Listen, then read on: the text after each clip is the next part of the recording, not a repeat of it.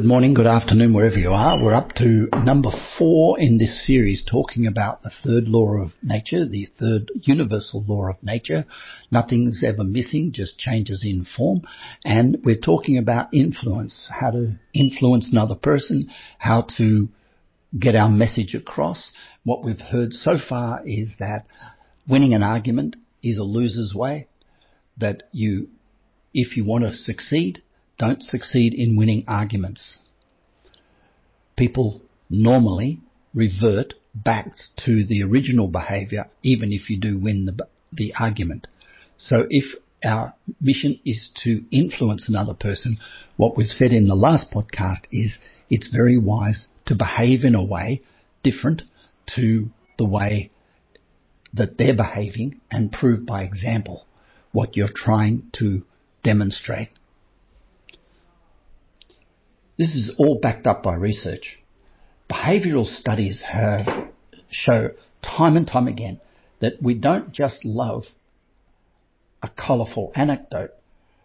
We're far more likely to believe them than we are any statistical proof. So, if, for example, if your friend gets mugged in a park, you'll avoid that park and experience a very negative association with the park whenever it's mentioned. You won't even bother to check the crime statistics to discover that this incidence of your friend being mugged is very, very rare. In fact, infinitesimally small. Nor will you give up riding your motorbike because of the stats on accidents.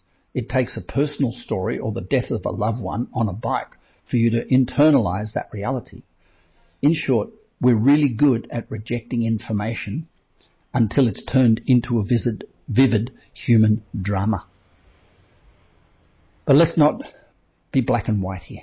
No doubt some people can be persuaded by logical argument alone, but all the same, they'll listen and need time to process and consider this change of heart because it will feel like a change of heart rather than a change of head.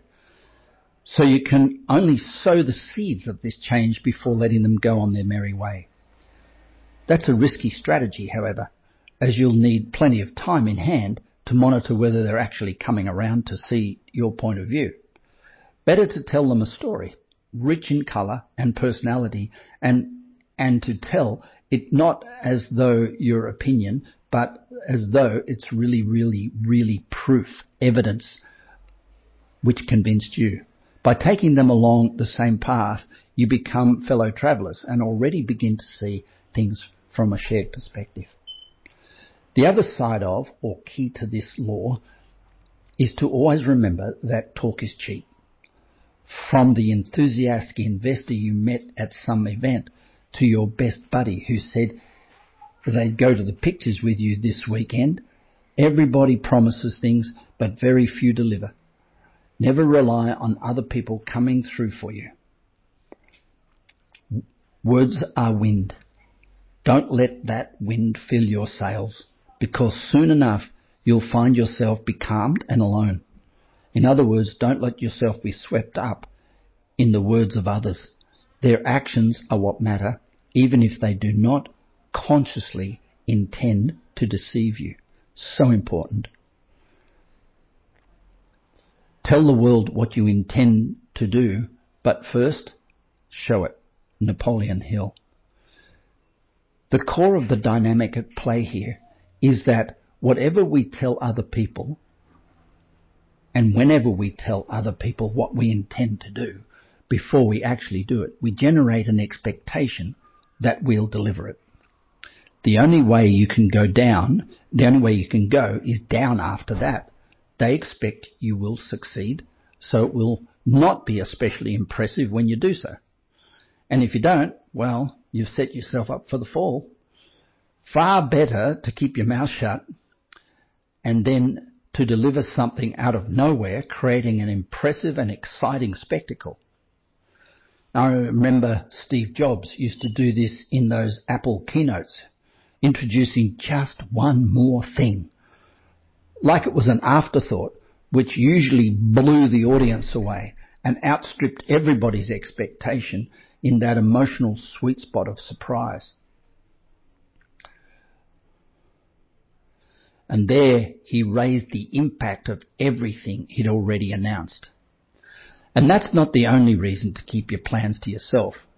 Research has shown, and I've, there's a video on YouTube about this, that we give ourselves a dopamine hit just by announcing that we'll do something like running a marathon or writing a book. And that chemical reward for doing absolutely nothing can be addictive. People congratulate you on your Facebook for saying you're going to do something like ride a bike through the Otways or run a marathon, but it's no way the same as actually doing it, is it? And you know and I know plenty of people who announce similar goals on a social media and they never actually do anything except talk about what they're going to do, but not ever do it.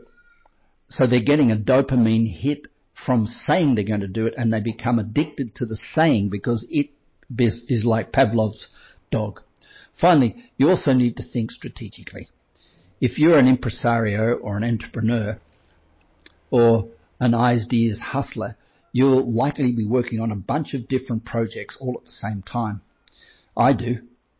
If you constantly talk about them, you'll rapidly and irrevocably become known as someone who doesn't deliver but has big mouth. In other words, someone who's self-deluded, a label which is the kiss of death to your power, as nobody wants to support a person whose head is stuck in the clouds or up their own arse for that matter. So do the work and then deliver it. Your actions will speak louder than your words. Your actions will speak for you. That's enough for this particular podcast. I hope you've enjoyed it. Speak to you soon. Bye for now.